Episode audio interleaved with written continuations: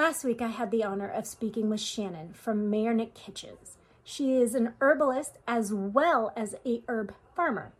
Listen in as we discuss what are the best herbs for a beginner to start with, as well as all things herbs and herbal medicine. I hope you enjoyed the conversation as much as I did. Are you struggling to keep your head above water and brushing aside how you physically feel?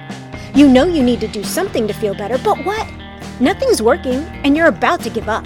I hear ya. I'm Jolene, a nutritional therapy practitioner, a wife, and a furry guardian. Like you, I let my work and everything else get in the way of health, often chasing skinny instead of health until I learned how the body worked. Welcome to Holistic Health Made Simple, where I share all the tips, tricks, and science to set you free from the overwhelm of diet culture and frustration with the ever changing health rules, going beyond the calorie and diet dogma to equip you to be healthy through simple changes to food, mindset, and lifestyle. If you're ready to stop spinning your wheels and learn how to feel better with changes that work for you, results that are undeniable like more energy, improved mood, better sleep, and fat loss, this is the podcast for you. Pop in those headphones, take a deep breath, and let's get healthy. Hello, hello. I'd like to welcome Shannon Mayernik to the show. She is an herbalist, and I am so excited to have you. Why don't you introduce yourself a little bit more about behind the kitchen and what you do and how you got started? Sure. Well, first off, thank you for having me. I love chatting with like-minded folks and um, a little about me. I'm Shannon. I am an herbalist and plant medicine maker.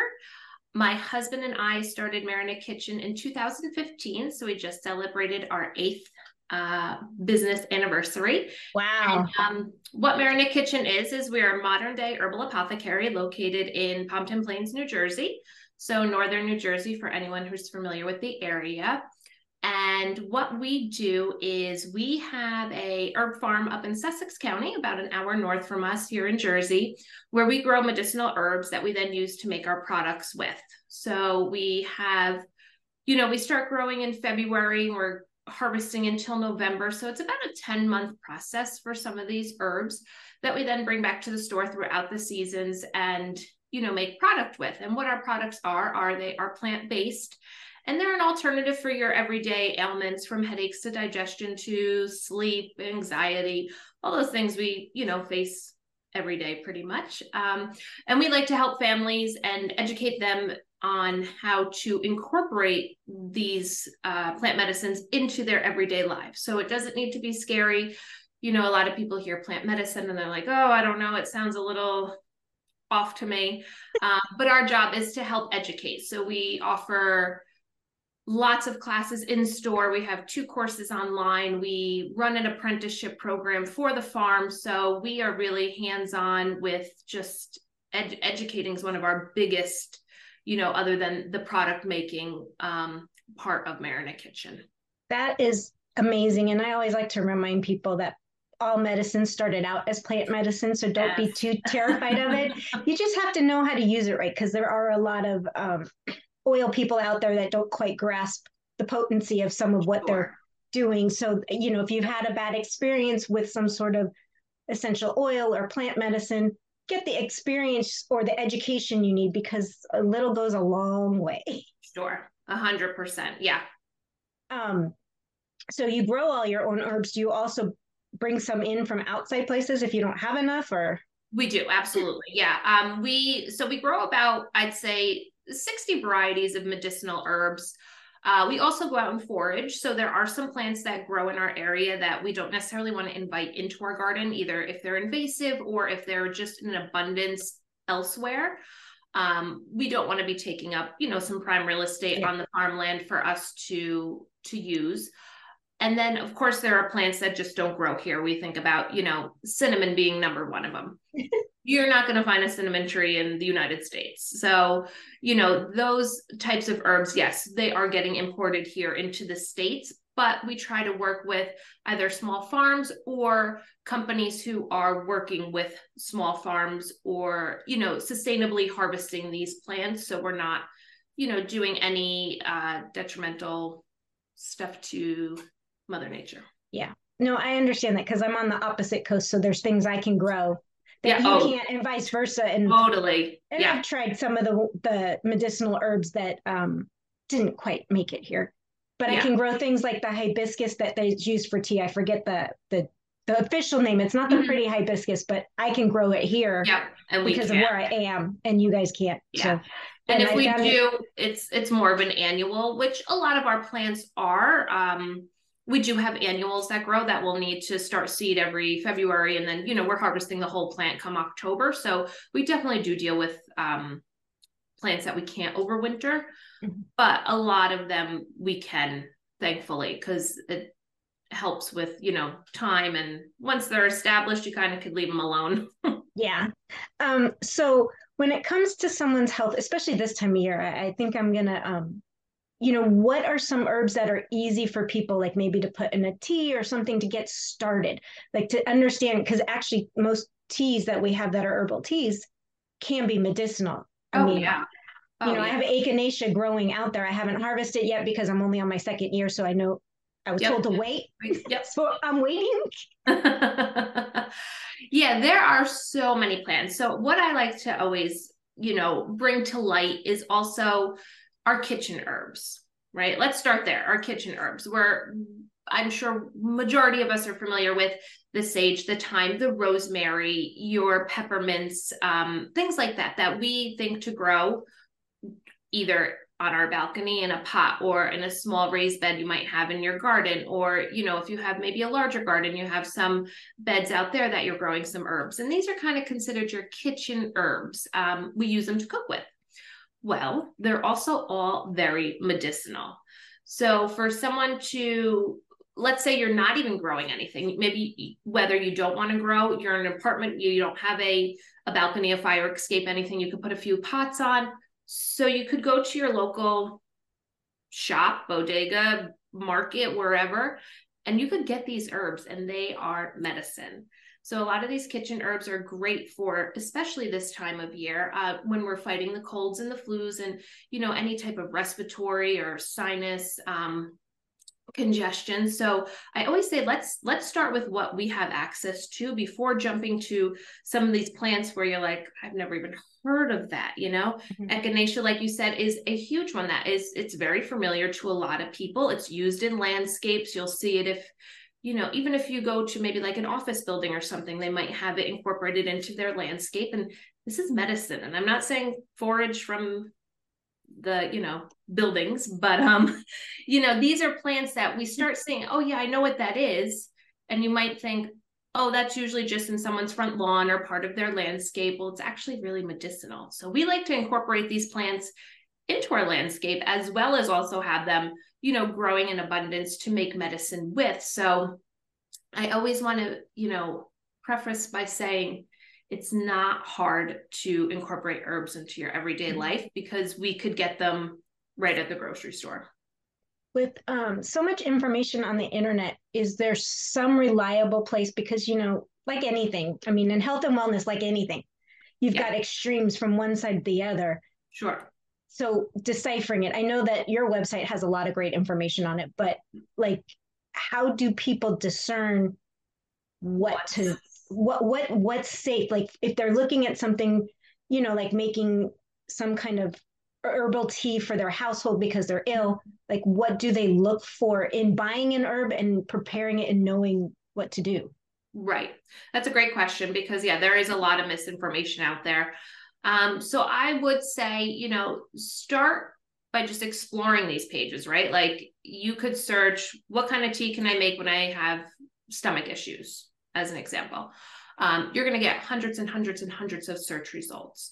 You could, of course, you know, maybe take a look at some, you know, in my world, there's, you know, some herbalists that we all just know about, you know, so you know, and you grow and you trust them. And um, so there are some you know you want to try to find reputable sources and i think once you find that then you could trust what they're saying or what others are kind of saying around that.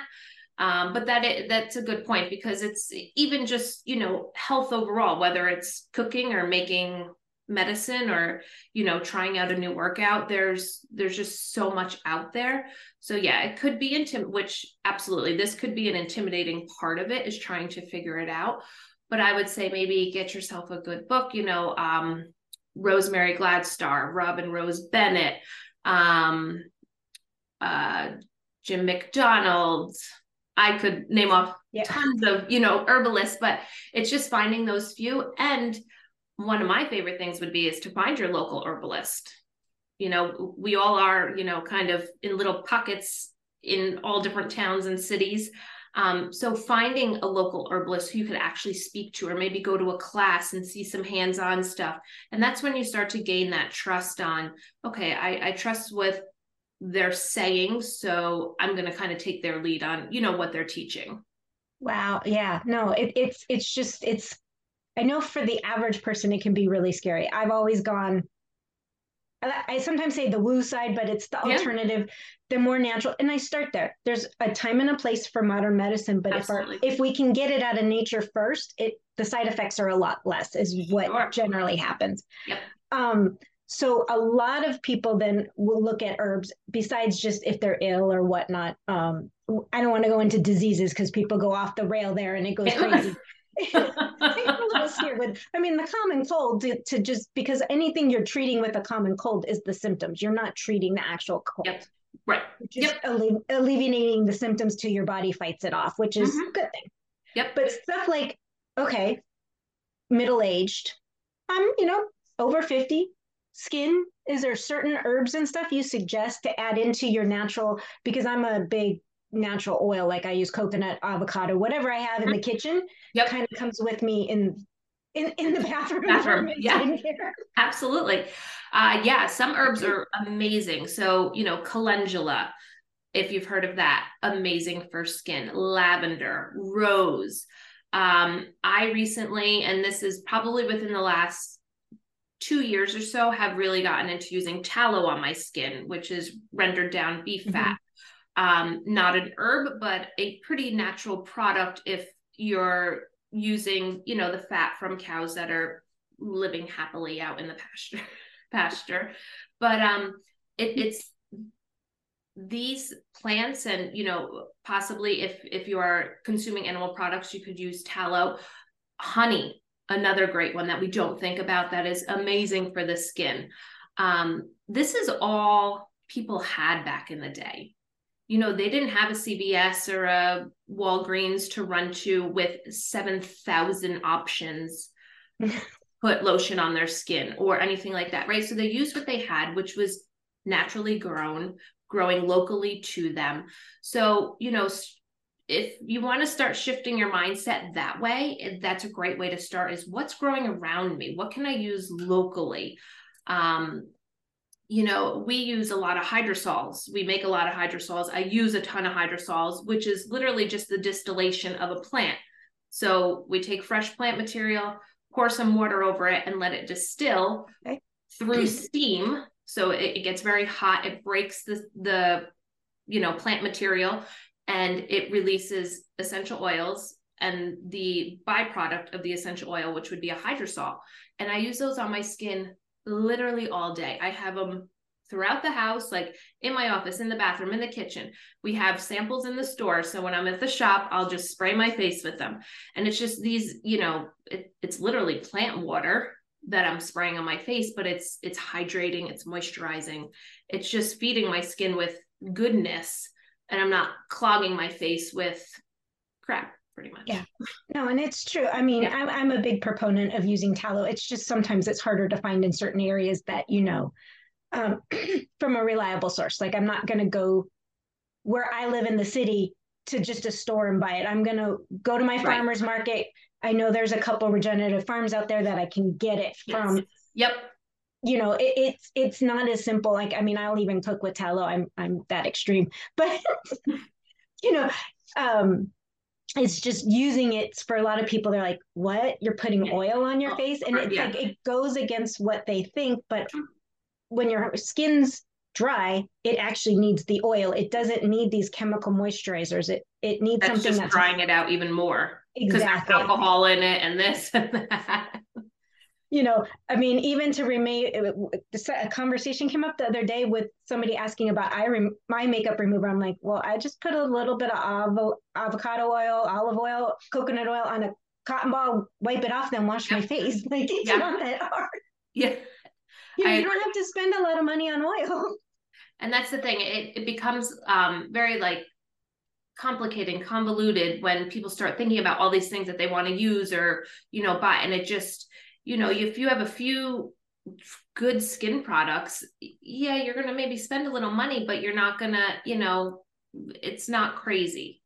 Yeah. You could grow some lavender, and infuse it in avocado oil or in jojoba oil and, you know, make a lovely skin oil that way. And it, it, it pretty much comes down to pennies compared to what you'd be mm-hmm. spending mm-hmm. sometimes in the store. So, what in your store, like your store, do mm-hmm. you specialize in? Do you sell the herbs or more tinctures? tinctures. Um, tinctures. Um, a little bit of both. I would say we definitely have more already made products than dry herbs. We do have a dry herb section. Um, we're not growing on scale where we could be producing, you know, hundreds of pounds of dried plant material. So our first goal is to harvest what we're growing to make our products with. And then when we have a surplus, if we had a great year of something, then we'll go ahead and dry that. And that becomes dried herb that we sell. So whether it's sold as, you know, a tea blend or just as a single herb where people could then make their own blends, or we're hoping people are buying, you know, a little canister of, I don't know, mugwort or something like that to then make a tincture with or to make a salve with you know so we're kind of encouraging you could buy this little bit of herb to start making your own products so you're not buying a pound and then only needing a couple tablespoons. Mm-hmm. so most of our products that we do sell are already made and prepared and ready for you to take or use. Okay great. No that that's good to know because a lot of people are like well what do i do with it? I don't know how to make it. I just want to i, I just you do it and yep Oh yeah, I'll use it. yep. So um, the benefits of using some of these over, I don't know, something you get at the drugstore.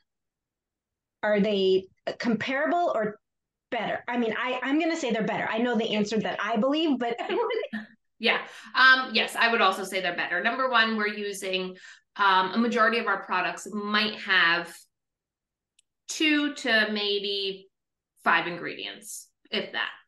Um, we're also making very small batches, so the turnover is very quick. So we're not having anything sit on the shelf for a long amount of time. We package everything in glass, which is a huge component to, you know, just overall health.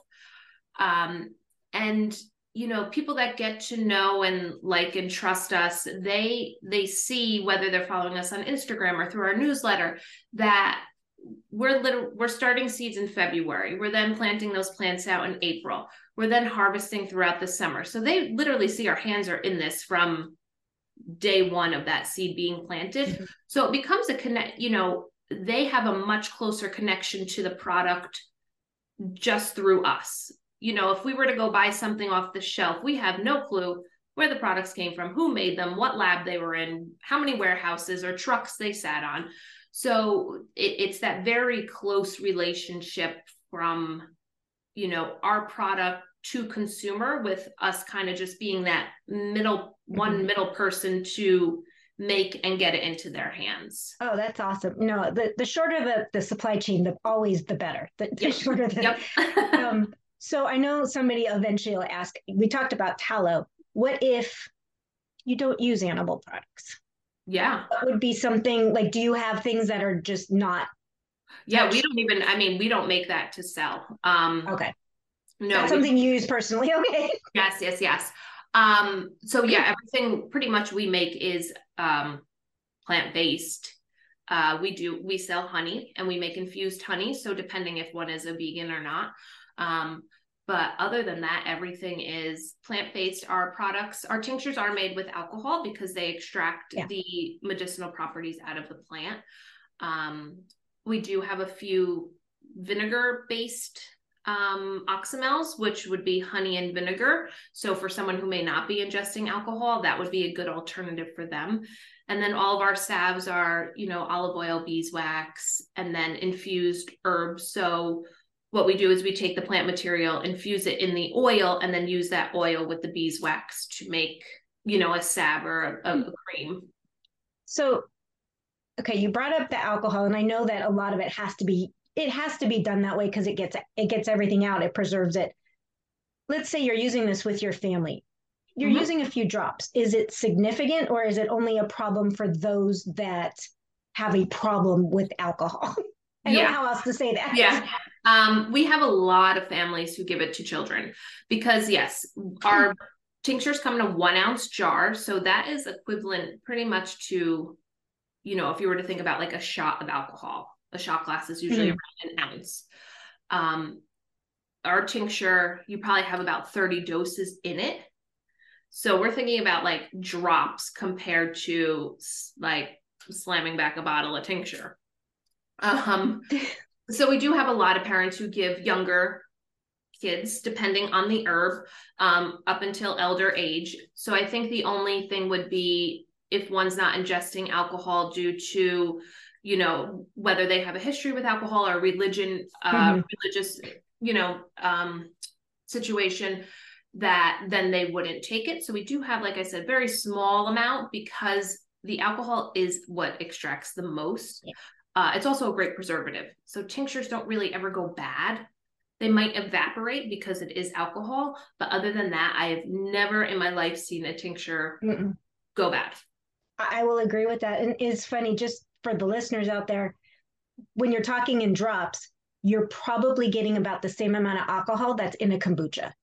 Yes. If that. Actually, kombucha, the, the legal amount that's in the kombucha is probably slightly higher because you're drinking a bigger amount. Yes. Um, it has to do with the fermentation process and all that. So if you're really concerned about your child, your child's not going to get drunk by having No. a few drops of plant. No. plant especially if you're adding it to you know a tea or a juice or a smoothie or something like that um, some people will even you know put their tincture in a glass of water and let the water sit out for a little bit. If they'd really love that to kind of evaporate out you could absolutely do that too. But overall um, i don't think it it like i said we have a lot of parents who give it to younger children. Yeah, I just think it's a it's a valid point to keep bringing up to people because I think that's one of the few things that scare them. yes. Hmm But they'll give their child um, over the counter um, cough medicine, which kind of has it in it too. sure does yeah So we just got to be realistic of what we're doing um, for our family, for our health. hmm And is there any tips you can give or specific herbs to get people like easy? We talked about the kitchen, but like, is there something that you would say a very beginner should start with, maybe just in a tea or look for it in an oil or a mister, like, you know, like always Yeah. saw rose water, but like, give me a couple that maybe they should yeah try to start Um, with. So first one I could think of is chamomile. Um, would be great for sleep, anxiety, stress, digestion, um, whether tea or tincture. Would also be great for your skin if you find a hydrosol of chamomile, which would be very nice. Um, as a, I use one before bed, and it's literally just a, a spritz on my face, and it just the scent is it's calming. Um, I would say any of the mints. So your peppermints, um, anything uh, peppermint, spearmint, regular mint or mojito mint, as a lot of it's called now. Um, great for digestion. So a cup of mint tea after dinner if you're feeling a little bloat, especially coming up, you know, this will air after Thanksgiving, but we're speaking before Thanksgiving, you know. So if you're, you know, maybe ate a little too much or with the upcoming holidays and New Year, um, that would be great. Any type of mint tea after dinner. Um, what else? Simple things. You know, if you want to work with, say, you're having trouble sleeping, um, passion flower is a lovely plant to work Hmm. with, whether in tea or tincture. And these are all ones I, I'm trying to think of ones that I know you will absolutely find at your local grocery store. Also, if you're looking to just start with tea, because tea is Yeah. tea is like the gateway. Um, people are familiar with tea they understand tea they know how to make a tea so these are ones that i would highly recommend you know just kind of dipping your toes in and then seeing how your body feels because what i take and what you take and what jolene may take could be totally different. Everyone reacts differently. So when people come to me and say what can you recommend for this this and this I need to know a lot more about you as a person before just rattling off some herbs. And I know some people that's not what they want to hear. They they want me to give them XYZ and they'll be on their way. Mhm. But as an herbalist and as someone who's trying to, you know, practice intentionally and you know just safely i need to just know a little more about you before just saying you know i get the dms and i get people coming into the store first time meeting them i know nothing about them i don't know if they're on medications. I don't know if they have allergies. I don't know what their lifestyle is like. So it's getting to know your own body too to see how it feels how it reacts and then you know start incorporating more or something different into it.